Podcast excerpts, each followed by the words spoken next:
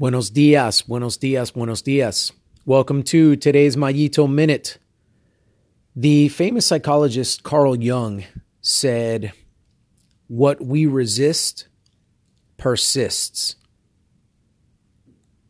What we resist persists. In other words, you know, what we choose to try to fight against, it stays. It lingers. It doesn't go away.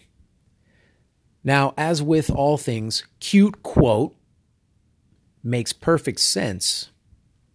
But how do we apply this to our performance? How do we apply this to our daily lives? As always, folks, it's complicated, and there's not just one cookie cutter type answer that's going to cover everybody. But let's throw around some things that we can look at and discuss here. When we're resisting something, when we're trying to fight against something, it's something that's making us not feel so good, something that we don't want to happen, something that we wish didn't happen, something along those lines, right? So it's not a good feeling. And what ends up happening is that thing just sticks around because it persists, because it generally tends to dominate our thoughts. It generally tends to make us feel a certain way. And I know this may seem odd. I'm not going to get into it in this episode, but somehow we're addicted to that as human beings. Really odd, but we are. And you guys all have experienced that at some point in your lives, I'm sure. You're just addicted to just this resisting, this fight. Like, I just want to keep going. I just want to keep battling against it. But what we see is that it doesn't really go away. The simplest example I can give on this one is a grudge that we may hold, right? A wrong maybe that was committed against us, and we just resist this urge to just let it go.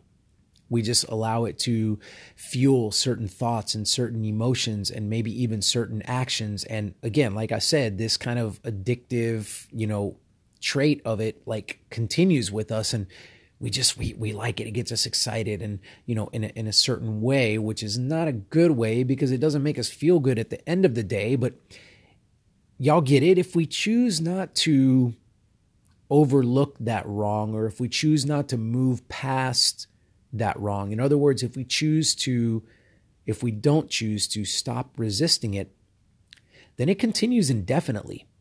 And unfortunately, with this particular example, there are a lot of people out there. Maybe you're one of them. I would challenge you today. Get rid of those grudges.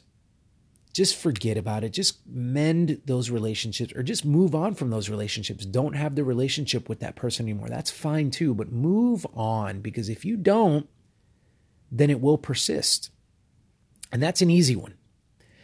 But let's get into the athletic arena now. What happens when we have a performance that maybe didn't go the wrong way or the right way? I'm sorry. Maybe we had a particular goal and we didn't achieve it. Maybe we weren't on the winning end of a certain competition, or maybe we did something, we made a mistake that we wish we could have back and we hadn't made. And we're sitting there thinking about this thing, feeling a certain way, and we're resisting just moving on from that particular thing, so it continues to persist. Well, on one hand, a lot of folks would say, well, if you're resisting it because you're thinking about it, because you're going back to that particular moment in time, you're going back to that particular competition, that game, that match, whatever that happens to be, and you're looking at it in a way that you are trying to figure out what happened. You're trying to figure out how to act differently the next time. Isn't that a good thing? Isn't that something that we should do? And I would say absolutely, it is. But that's different. And we know this, by the way. I mean, I don't have to dig deep into your psyche to know. We've all got common sense, and just think about it for a second. Think about a time when you've looked at a particular competition or performance that you've had, or a mistake that you made, or whatever, and think back on how you approached looking at that particular performance. And think about how you talked to yourself as you visualize that moment again, or thought about that moment again, how you ran back that performance in your mind. Think about how you talk to yourself. Were you gentle with yourself? Were you doing it from the perspective of like a student sitting in a classroom, taking notes, trying to learn so that you can do better the next time? Or were you looking at this performance and rewinding this tape more from the perspective of like the coach that, grabs your face mask and gets all in your face and starts yelling, right?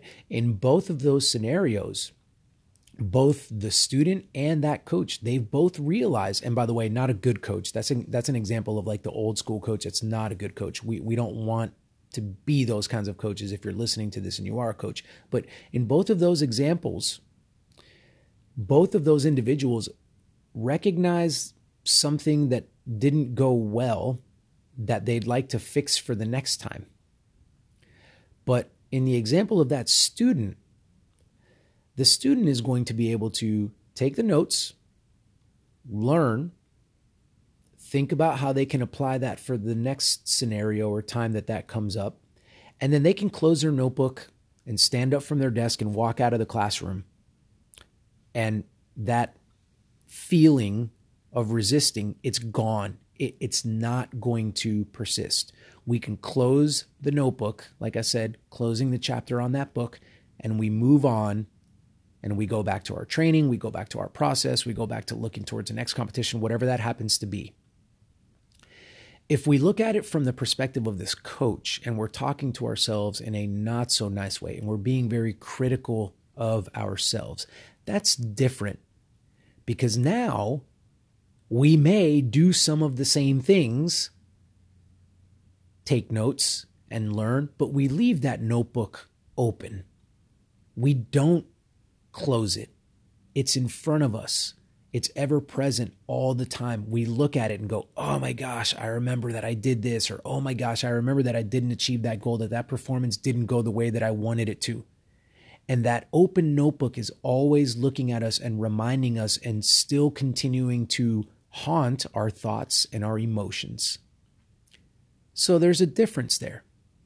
We want to be, I'm not saying that we glaze over mistakes. I'm not saying that we glaze over errors. I'm not saying that we don't look at performances that didn't go the way that we wanted them to. We absolutely do.